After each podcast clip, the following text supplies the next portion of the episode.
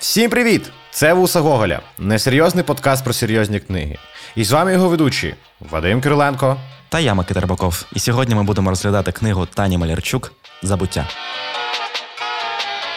Сьогодні ми поговоримо про одну з найпрекрасніших книжок в сучасній українській літературі, звісно ж, на мій суб'єктивний погляд. Коли я знайшов цю книжку, коли ми взагалі вирішили брати Таню Молярчук і її роман, я мало що знав про її творчість. Єдине, що я знав, що цей роман колись виграв BBC книгу року, як, е, до речі, е, роман Чехи, який ми обговорювали в минулому епізоді з Наріманом Алієвим. Дуже раджу послухати, якщо ви ще ні. І тому я нічого майже не знав. Я навіть не знав про що цей роман. Я не читав, знаєш, там якусь ту інформацію, на яку там анотацію цього да, анотацію цього роману.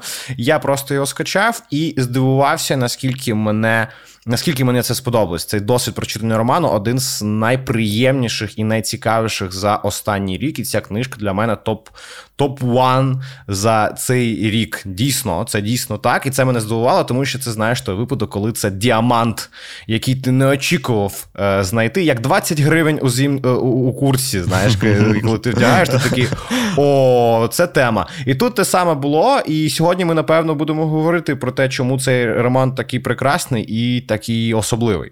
Знаєш, я скажу, що Таня Малярчук це навіть не 20 гривень, а цілих 200, тому що дійсно це вона викликала в мене неймовірне захоплення, і я також на свій превеликий жаль не був знайомий з її творчістю і з самою персоною Тані Малярчук до цього.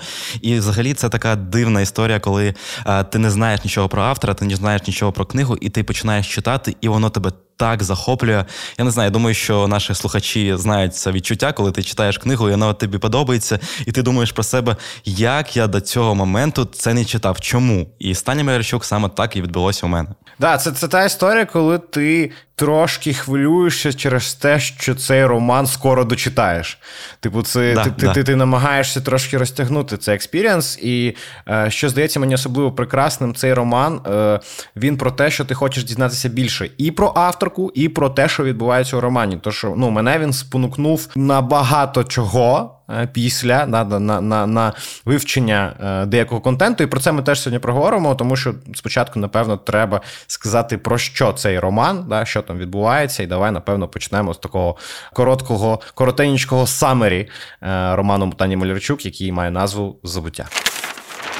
І саме Роман розповідає нам е, про такого собі е, В'ячеслава Липинського. Це видатний український політичний, громадський і культурний діяч. І роман поділяється на дві частини. Тобто, ми бачимо дві різні історії. Ми бачимо історію сучасності, тобто ми бачимо дівчинку, яка письменниця, і вона досліджує біографію Липинського. І з іншого боку, ми бачимо самого Липинського, його життя і то, як він жив, як він сприймав світ. Тому що коли ми читаємо романтизовані біографії, ми зазвичай там бачимо багато речей, тобто там якісь політичних рішень, там історичних, воєнних. Але е, Таня Мельчук зображує Липинського для нас як першу чергу, як на мене, як людину, якої є страхи, переживання, надії, сподівання, і саме такого Липинського ми бачимо і бачимо той контекст, в якому перебувала Україна в 20 столітті. Давай почнемо напевно трошки з історичного контексту, бо цей роман, напевно, можна назвати історичним романом. Я скоріш би назвав да, його звісно. романтичною історією, да, такою трошки угу. романтизованою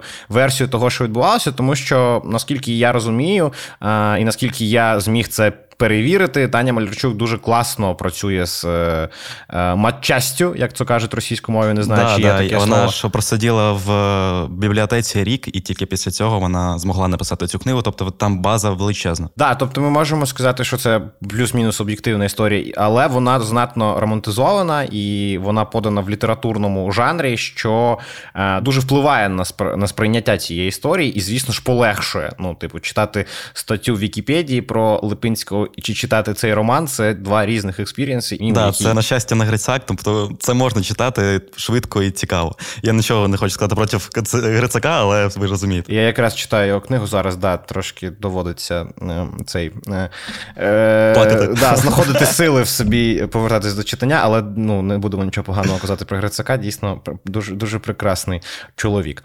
Але давай повернемося до іншого історика, а саме до Липинського, і про історичний контекст, щоб ті, хто не не читав цю книжку, і ті, хто не розуміють, хто хто такий Липинський, тому що я, наприклад, не знав взагалі про цю людину до е, того, як а в цьому і сенс цієї книги. Насправді ми до цього дійдемо. Так, ну її назва забуття. Вона якраз то і каже, що не дивно, що ми з тобою про цю історичну персону не знали. Але хто такий Липинський? Липинський це як Микита помітив, він е, громадський і культурний діяч, і е, він найбільш відомий своїми монархічними поглядами на Україну. Всі ви напевно пам'ятаєте, що був такий гетьман Скоропадський. Всі, всі ви напевно без мене пам'ятаєте зі школою, що 17-21 рік дуже визначний в історії України, що багато чого відбувається. Створюється Українська Народна Республіка. Після неї приходять гетьманат, після неї приходить директорія. І ви напевно все це знаєте. Якщо ні, то е, Google е, завжди вам допоможе. І от, Google, да, да, да. Да, Google. От Липинський це такий достатньо близький на той погляд, не те, що товариш, але колега. Ем, Скоропадського, який помагає йому збудувати оцю ем, маніфестувати так би мовити, монархічний рух в Україні. Вони е, будуть працювати разом. Липинський буде сильно намагатися просувати ці ідеї у народ. Він буде видавати листи до братів е, хліборобів. Це такий фундаментальний трактат про те, як повинна розвиватися оця консервативна монархічна думка. І ви, напевно, знаєте, якщо не знаєте, то розкажу, що це не найпопулярніша така собі політична система система у ті роки в Україні навіть серед сучасників. І навіть тоді Липинський, як і Скоропадський, були такими умовними не аутсайдерами, але давайте скажемо андердогами української історії. Тому е, так і цікаво споглядати на цю персону не крізь її, можливо, такий політичний да, чи там історичний простір, в якому вона перебуває, а скоріш її побутовий простір. Ми бачимо Липинського абсолютно живою, абсолютно існуючою людиною. Ми бачимо, як розвиваються його стосунки е, з сім'єю, з жінкою, з дочкою. Ми бачимо, як він працює зі своїми колегами, як він е, працює зі своїм достатньо таким важливим персонажем цієї історії секретарем. І це і робить цю біографію такою романтизованою версією історії. Ми мало що дізнаємося про політичні рухи, але ми бачимо, в якому контексті перебуває, і через це нам стає цікаво дізнатися про ці політичні рухи. Чи згоден ти з цим, чи ні? Да, я я згоден дійсно вивчати історію таким чин, е, чином набагато цікавіше, і ти правильно зазначив, що для розуміння контексту, напевно, ця книга, ну вона просто якийсь так вводний курс дає, що відбувалося, але все ж таки ти потрібен тобі потрібно самостійно потім багато прочитати про УНР, про директорії, про гетьманат і таке інше. Я саме цим і займався. Але от я би зробив, напевно, крок трішечки е, назад і зазначив би, що Липинський насправді е, набагато цікавіша фігура, тому що він оригінально він поляк. І uh він Вацлав Липинський, який в якийсь момент часу вирішує, що він українець і називає себе В'ячеславом. І він присвячує усе своє життя тому, щоб Україна стала незалежною, щоб вона стала державою. Тому що я нагадую, у той час, коли жив Філіппінський, тобто до подій е, революції, таке інше, до подій навіть Першої світової війни, Україна як такової просто не існувала. Була Австро-Угорська імперія, була Російська імперія. І якраз на територіях е, цих імперій існувала Україна. Але українців тоді ніхто не признавав. І що ви розуміли, е, для коли Лапинський це сказав тим своїм шляхтичам, полякам, там сім'ї, таке інше, його всі визнали зрадником, ренегатом, тому що ну це було нонсенс, що поляк мнив себе українцем. І якраз у цьому, на мою думку, е, дуже цікава постать Лапинського, тому що він як вибрав для себе шлях. Е, ну, типу, він мог е, просто існувати як поляк, там розвиватися, займатися землею і там не присвячувати своє життя цій визвольній боротьбі, але він вибрав для себе українство і він присвятив цьому своє життя. Тобто він, будучи поляком, вже відмовився від е, росіянських музикантів Spotify, а наші, блядь, ще. Да, да, да, А наші, ладно, не будемо зраду розводити, але ви розумієте. Ну ні, ну тут не зрада, це це зрада слухати росіянську музику, чувак. Що тут розводити зраду? Ні, ми ми, ми кажемо факти, типу, only facts. Ми знову обрали мову фактів. Да, да, типу, це не про зраду. Я почитаю, е, ну, щоб твої слова підтвердити, я е, зацитую шматочок цієї книжки, як е, Таня Малярчук описує ну, ситуацію, я не знаю, е, ситуацію навколо Ліпинського. А який він справжній? Ренегат, зрадник, свій, чужий, поляк, українець. Вацлав, В'ячеслав. Хто він? Відповідь ховалася в гущавинах розуму, але Липинський вже здогадувався, що вона не мала значення.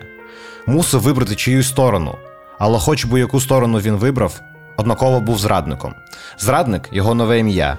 І вся життєва сила відтепер піде на те, щоб носити це ім'я з гордістю. Не мало значення, ким він був, мало значення, ким він хотів стати. На мій погляд, дуже сильні слова про те, що не так важливо твоє минуле, як важливо твоє майбутнє. Е, але як ми, наприклад, казали, це достатньо часто, коли обговорювали роман про Хасько, своє минуле теж важливо знати. І те, що Липинський в цьому романі не відмовляється від польської мови, не відмовляється від того, що він поляк, і вивчає е, своє польське минуле так, як він вивчає своє польське майбутнє, точніше, ну, точніше, не вивчає, а я не знаю, планує, створює. Це теж дуже важлива частина цього роману, на мій погляд. Ти взагалі помітив, як багато сучасних авторів ем, звертаються до минулого. Так, у нас був Чех, який звертався до дитинства. У нас був е, Прохасько, який звертався до минулого, якраз до часів ХХ е, століття, так як Малярчук. Але я про це думав, що там, коли у нас е, з'явився модернізм, у нас з'явилася така ну, ніяка деконструкція. Тобто ми відмовлялися від минулого. Ми йшли тільки в майбутнє, ми відмовлялися від того, що там було там століття тому. Але зараз ми в тій точці, коли ми розуміємо, що минуле дуже важливо. Якраз щоб зрозуміти наше майбутнє, треба зрозуміти наше минуле. І Таня Малярчук про свій роман. Я знов тут цитую, бо у нас є Google документ з цитатами. Ми ж ми, ж, ми, перше просто підготувалися, мені здається. Так, Ми взагалі цей сезон чомусь готуємось. Для мене це так дивно, що у нас щось тут написано, якісь то цитати. Ми скоро станемо вже серйозним подкастом. Я дуже сподіваюся, що. Да, ні, да. Богдана ні, на барах е, берегись. Да, ми да, вже наступаємо. Ярослав Грицак, блін, зараз це дуже серйозно серйозно буде. Але ні, звісно, в жодному разі ні. А, Вона пише про те, що забуття це мій роман про 20 століття, мої 100 років, але не самотності, а втраченої пам'яті. І оці 100 років втраченої пам'яті навіть більше, але ну, в контексті цього роману це дійсно 100 років. Це е, дійсно на мене впливає з точки зору питань, які я ставлю щодо свого минулого, звідки я, хто я такий, чому я тут, е, на цій землі, які люди е, були до мене на цій землі. І е, мені здається, що взагалі оця, оцей сезон сучасної літератури він сильно впливає на оці питання, враховуючи, що там от Прохасько про це да, достатньо сильно питав. У Чеха роман називається фактично питанням, хто ти такий, і забуття знов досліджує питання питання, хто ти такий з точки зору історії. І те, що зараз, напевно, дуже важливий момент, все ж таки на це питання дати собі відповідь. І для того, щоб іти далі, це точно так. А для того, щоб дати собі відповідь на це питання, точно треба повернутися до минулого, точно треба зрозуміти, хто ми є, хто люди навколо тобі, хто ти такий. І такі романи, е, такі прекрасні книги, вони спонукають тебе до дії, спонукають тебе читати свою історію, думати про свою історію, і це абсолютно прекрасно. Да, знаєш, і зараз, коли там звучать популістські гасла там на відповідь, хто ти такий, я українець, так? І зараз це на часі, ми все зрозуміємо це. Але от коли ми відповідаємо на це питання і кажемо, що ми українці, я українець, так? От повинно за цим щось стояти, повинен бути глибинний зміст зміст історії, культури.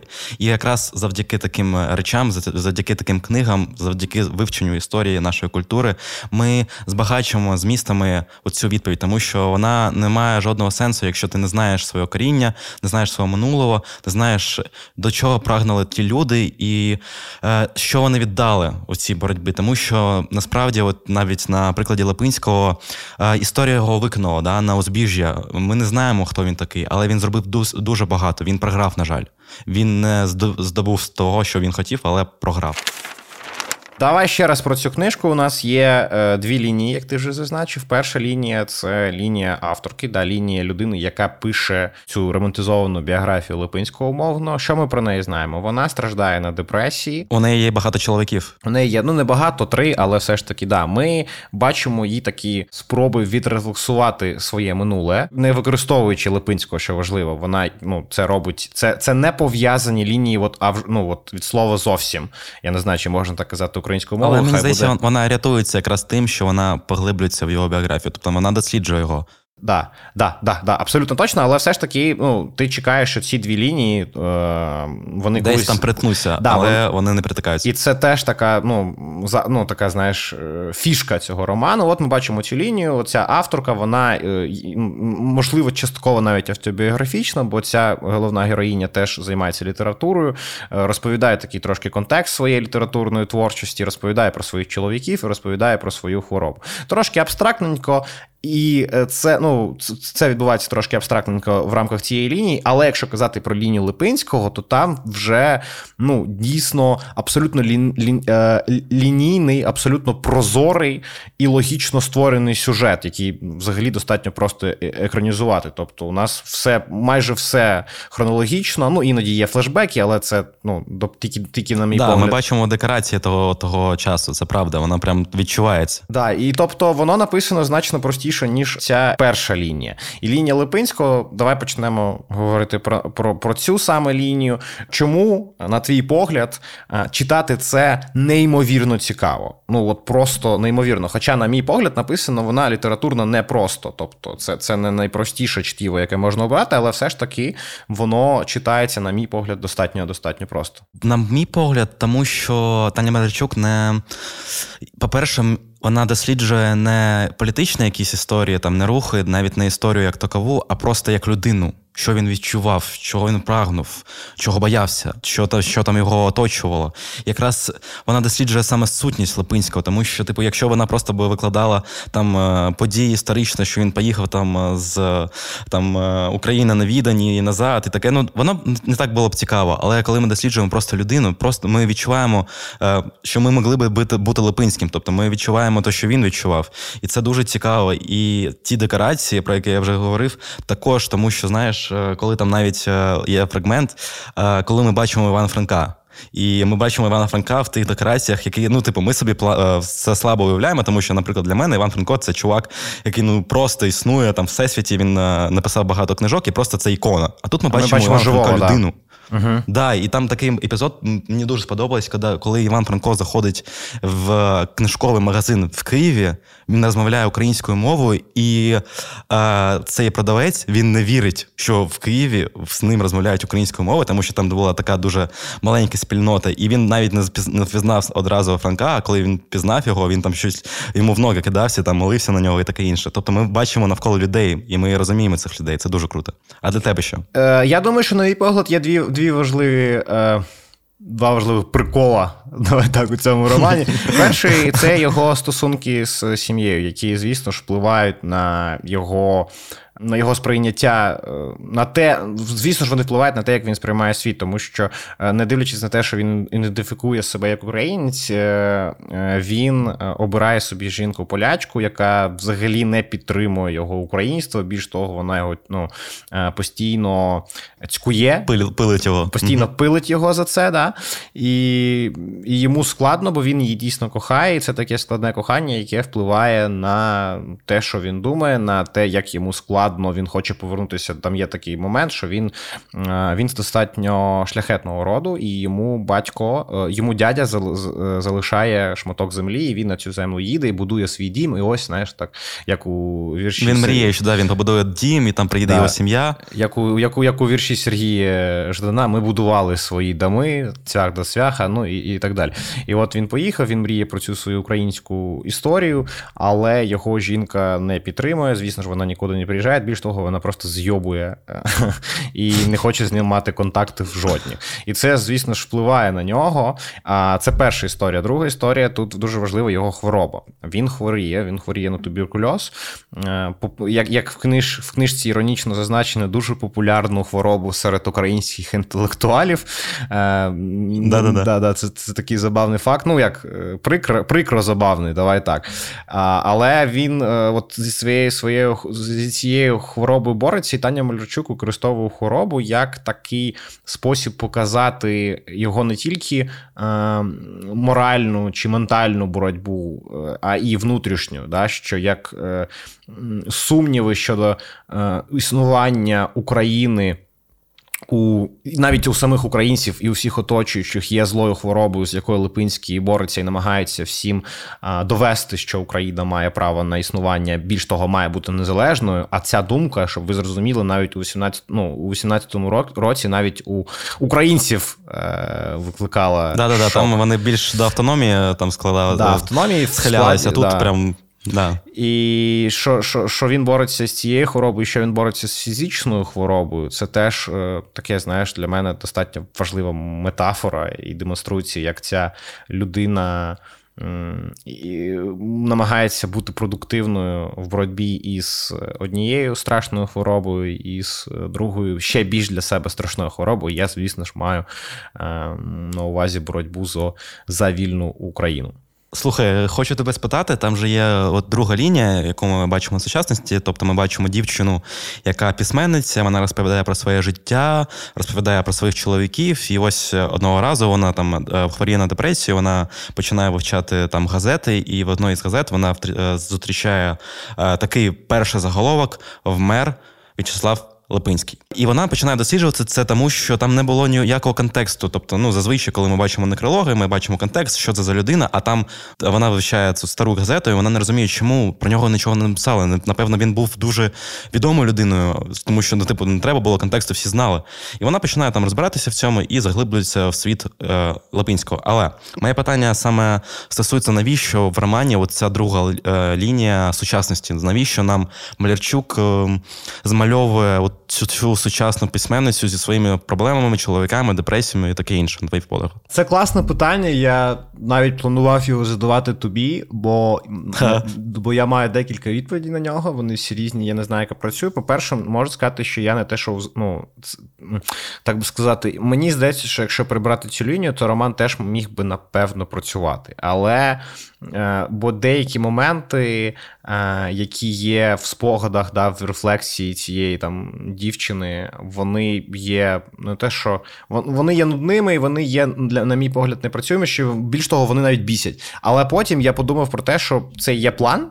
Ну, типу, що, що, можливо, це і є таке, е, така задача е, автора трошки тебе перевести в інший простір, трошки тобі там не від ну, не те, що відпочити, а знайти що ще, а потім вже повернутися до Липинського. Це це типу така перша відповідь, дуже проста. Друга, е, більш складна, складна, мені здається, що ти ти вже на неї давав відповідь, е, коли говорив про те, що вона е, досліджуючи е, Липинського, досліджує себе. Що, можливо, ця рефлексія, ця, ця спроба знайти. Щось в минулому є для неї таким порятунком від свого від від проблем зі своєї ідентичності в сучасності. Розумієш, про що я? Що, типу, для неї це такий акт, е, знаєш, акт пошуку ідентичності через іншу людину. І вона, думаючи про те, як Липинський набував свою ідентичність, про про історію самого Липинського, е, починає думати про свою історію. Це дуже важливо для головної героїні, щоб перестати страждати на депресії і зрозуміти, чому вона така, а не інакша. Да, я з тобою згоден, і більш того, мені здається, ця от другорядна лінія потрібна для того, щоб дати фокус сприйняття Липинського. Тому що якщо б ми просто би читали романтизовану навіть біографію Липинського, все одно ми б не задавали себе питання: а як це ну, впливає на сучасність? Чому? Ми просто читали це як історичну історію про, про життя Липинського і все. А тут у нас є фокус того, що ми в сучасності сприймаємо е, минуле, і саме завдяки минулому ми будуємо своє майбутнє. Тобто, ця от е, знаєш, як оптика для того, щоб зрозуміти взагалі навіщо цей роман був збудований. Так і головна історія цього роману, що там час це синій кит, який нас поглинає все навколо, і навіть там герої, невдахи, вони все поглинає, але нам потрібно розуміти своє минуле. Якраз завдяки оптиці цієї дівчинці письменниці Таня Малярчук нам на це натякає. Вона дійсно працює з такою, ну знаєш, з часом, як ти вже сказав, і з е, важливим аспектом часу це саме пам'ять про цей час. Е, пам'ятаєш, у нас був е, з Прохасько хронотоп. Час та простір. Да, да, час та простір. І я хотів згадати про роман британського письменника японського походження, Нобелівського лауреата Кадзо Ішугуро. У нього є прекрасний. Роман, який називається Е, ні, він він взагалі достатньо багато працює з пам'яттю, і в прихованому велетні це теж є, але найбільш яскраво це відбувається в залишки дня. Ми, до речі, його обговорювали в книжковому клубі, і я зараз саме той момент прекрасний, е, коли я можу як трошки ти, прерватися. Яка да. шикарний чувак. Просто п'ять із п'яти. Я буду рад, я пораджу вам, нагадаю вам, що цей подкаст виходить на платформі Google Media. Це прекрасна медіа, де ви можете прочитати про літературу, мистецтво та кіно. Підписуйтесь на наш в інстаграмі, телеграмі, заходьте на наш сайт. А і якщо вам подобається цей подкаст і контент, який виробляє Google Media, будь ласка, підтримайте нас на Патреоні. Ем, там є безліч унікального класного контенту, як книжковий клуб, про який я вже сказав, так і лекції від нашої редакції, так і ексклюзивні подкасти, ранній доступ до подкастів, е, обговорення подкастів і додаткові матеріали до них у чаті, секрет чаті, до якого мають доступ тільки патрони. Все це коштує від 3 до 10 доларів, тобто понти. А всі гроші ми вкладаємо і реінвестуємо далі в продукт. Тому знайдіть, будь ласка, посилання чи в закріплених сторіс в нашому інстаграмі, чи на сайті, чи в описі цього подкасту. Підтримайте нас, а ми будемо вам дуже вдячні. Я продовжу з Клаудією Шугуру. У нього є книга Залишок дня. І я нагадаю вам сюжет. Там е, Є дворецький, який е, їде в невеличку подорож е, буквально на пару днів, і згадує все, що відбувається в його відбувалося в домі, де він е, працює. І і оскільки він є ну, дворецьким дуже дуже великому і е, заможньому домі, я не знаю, чи можна казати про дом заможній, але хай буде. Моя українська ще так, work in progress. І він згадує все це, кожну деталь, як це ну оскільки там працювало тільки визначні люди епохи. Він згадує всі деталі, як як ця людина працювала, як які визначні люди до неї приїжджали, і все в таких шматочках, все через призму його бачення. І тут, ніби ми теж через оптику е, головної героїні бачимо всі ці деталі е, із життя Липинського. Тобто воно не пов'язане, як ми вже сказали, сюжетно, але все ж таки ми розуміємо, що ця авторка, її там депресії і все це там, що вона відчуває, трошки впливає на те, як вона бачить історію Липинського і на те, які вони вона сюжети з його життя бере до своє, свого роману, до цієї оповіді, частини цього роману. Тому що ми зрозуміємо, що там не є повно... ну, це не повноцінна біографія. Ну це навіть не можна назвати біографію Липинського, там нічого немає. Ну, типу, там є його дуже таке. Побутове і дуже інтимне життя, на мій погляд, що не робить це повноцінною біографією, але робить це повноцінною і прекрасною романтизованою історією.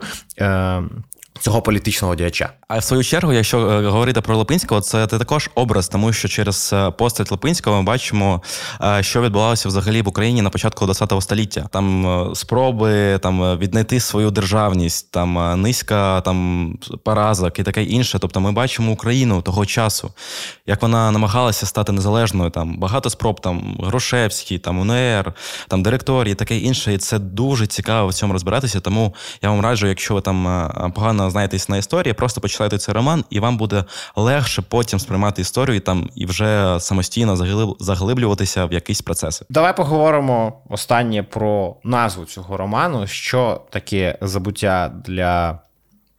Е, Молярчук, чому вона називає свій е, свій роман Забуття.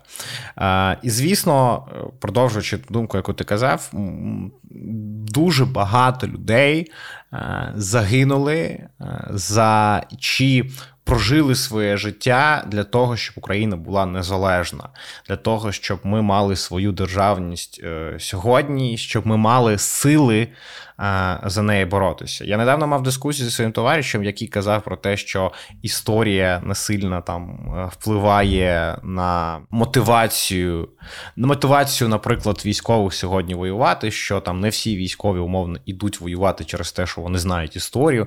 На мій погляд, це не так. Історія і її розуміння будують е, твій, твій міф про твою філософію, да, про те, хто ти такий і чому ти на цій землі. І повертатись із забуття, повертати із забуття, рядувати із забуття те, що допомогло, допомагало і буде допомагати нам сьогодні е, розуміти, що таке українство і що таке українська ідея, тому що вона, звісно ж, збудована з купи елементів. Не всі елементи спрацювали, але всі вони працювали на одну ціль. Це дуже дуже дуже дуже дуже важливо.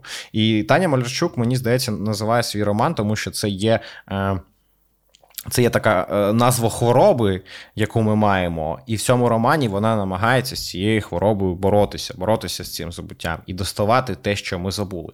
І в контексті мого особистого сприйняття роману, чому це важливо було прочитати для мене, і чому так багато думок е, і мотивації продовжувати роботу, яку я роблю зараз, є е, тому, що. Як я зрозумів, через цей роман історія півдня України, мого рідного рідного міста Одеси, вона не відрефлексовано якісно, і що я би хотів не те, що цим займатися як я не знаю, літератор чи будь-що, як митець, а як, можливо, менеджер, чи хоча б людина, яка просто цікавиться цим, яка просто хоче дізнатися, чому так, а чому не інакше. Знаєш, коли є дискусія, давайте зносити пам'ятник Екатерині II. Я за, але давайте мати дискусію, давайте проговоримо, хто така Екатерина II в контексті української історії. Давайте поговоримо взагалі, що таке південь України, як він будувався, і все таке інше. І інформації про це, дискусії, про це подкастів, про це фільмів, про це книжок, про це немає взагалі, на жаль, ну це така, ну це треба сказати чесно, немає. І те, що мені хочеться цим займатися тепер більше ніж колись, і те, що цей роман демонструє мою хворобу, мою особисту, я не буду казати про інших. Це от моя хвороба. що Я е, знаю, де є забуття, я бачу це забуття, і я хочу це врятувати себе умовно, як героїня через е, дослідження цього забуття і спробу знайти там щось своє через те, через що мені захочеться будувати свою ідентичність а, і будувати її все життя, бо ми розуміємо, що цей процес ніколи не закінчується. Добре, дякую тобі за цей монолог. Я хочу, щоб ти його оцінив з е, типу від 1 до 10. 10 10, 10 балів. Дякую. Давай щоденник. Справедливо. Дуже справедлива об'єктивна оцінка. Я зі свого боку я не буду так е, багато говорити. Я просто скажу, що багато подій, які відбуваються з нами зараз, це події, які безпосередньо стосується того, що відбувалося нами з минулому, і навіть е, постать Липинського це також дуже важливо. І навіть в своїх щоденниках він писав, я зараз зацитую: я хотів стати каменем, а стану піском. Казав він собі. Безславно розлиплюся, щезну на найдрібніших шпринках часу. І ніхто про мене не згадає, бо про невдах забувають на першими. І це неправда. Я хочу, я надію, я сподіваюся, що там через якісь там космічні сили ми можемо докликатися до Липинського і сказати, що це неправда, тому що навіть коли він програв, і Україна на жаль, е, ввійшла в той історичний процес, коли більшовики прийшли на нашу землю. Але все ж таки ми пам'ятаємо і тих людей, які намагалися здобути нашу незалежність і проголосили нашу незалежність. І ми деякий час були незалежними. І мені дуже подобається ця теза, що коли ми святкуємо незалежність зараз, ми говоримо про е, відновлення незалежності. Тобто, не, не, не кажемо, що нам там 30 років незалежної України, а ми кажемо, що там 30 років, як ми відновили знову свою незалежність тому що це вже було. Якраз це про наше минуле, що люди ті робили для нашої історії, для нашої країни, і вони робили досить багато. Тому, на мій погляд, треба вивчати історію. Треба розуміти своє коріння, треба розуміти, чого прагнули ті люди, щоб, по-перше, не робити ті помилки, які, на жаль, вони зробили. По-друге, для того, щоб для себе зрозуміти, хто ми такі, тому що це дуже і дуже важливо. Я ще додам, що ми не просто святкуємо незалежність, а згадуємо сотні е, тисяч, е, навіть мільйони людей, які віддали своє життя, щоб ця незалежність була, і да, я... ця пам'ять про цих людей, це шанування. Е, цих людей є дуже важливим процесом, і це відрізняє нас від е, агресора, який не має своєї і своєї історичної пам'яті, і який трактує свою історію так, як зручно диктатору. Ми і це є різниця від нас, що ми визнаємо свою історію, ми визнаємо свої помилки, ми шануємо і славимо боротьбу нашого народу, і це абсолютно прекрасно і абсолютно працює. І Сподіваюся, що це буде тільки покращуватись, і людей, які будуть займатися цим, буде більше і більше. А я вам дякую за те, що послухали. Сподіваюся, що це було корисно. І до зустрічі в наступних епізодах. Да, і ми нагадуємо, що ви можете нас підтримати на Патреоні. Там є багато всілякого контенту, є лекції, є наші ексклюзивні подкасти, є книжковий клуб. Тобто долучайтесь. Ми будуємо спільноту, яка там збудована на любові до культури і. Це дуже круто, тому ми вас чекаємо на нашому патреоні. Також можете ставити там лайки цьому подкасту, підписуватися на наш інстаграм. Ми стараємося і сподіваємось, що ви це бачите. До зустрічі. Oh.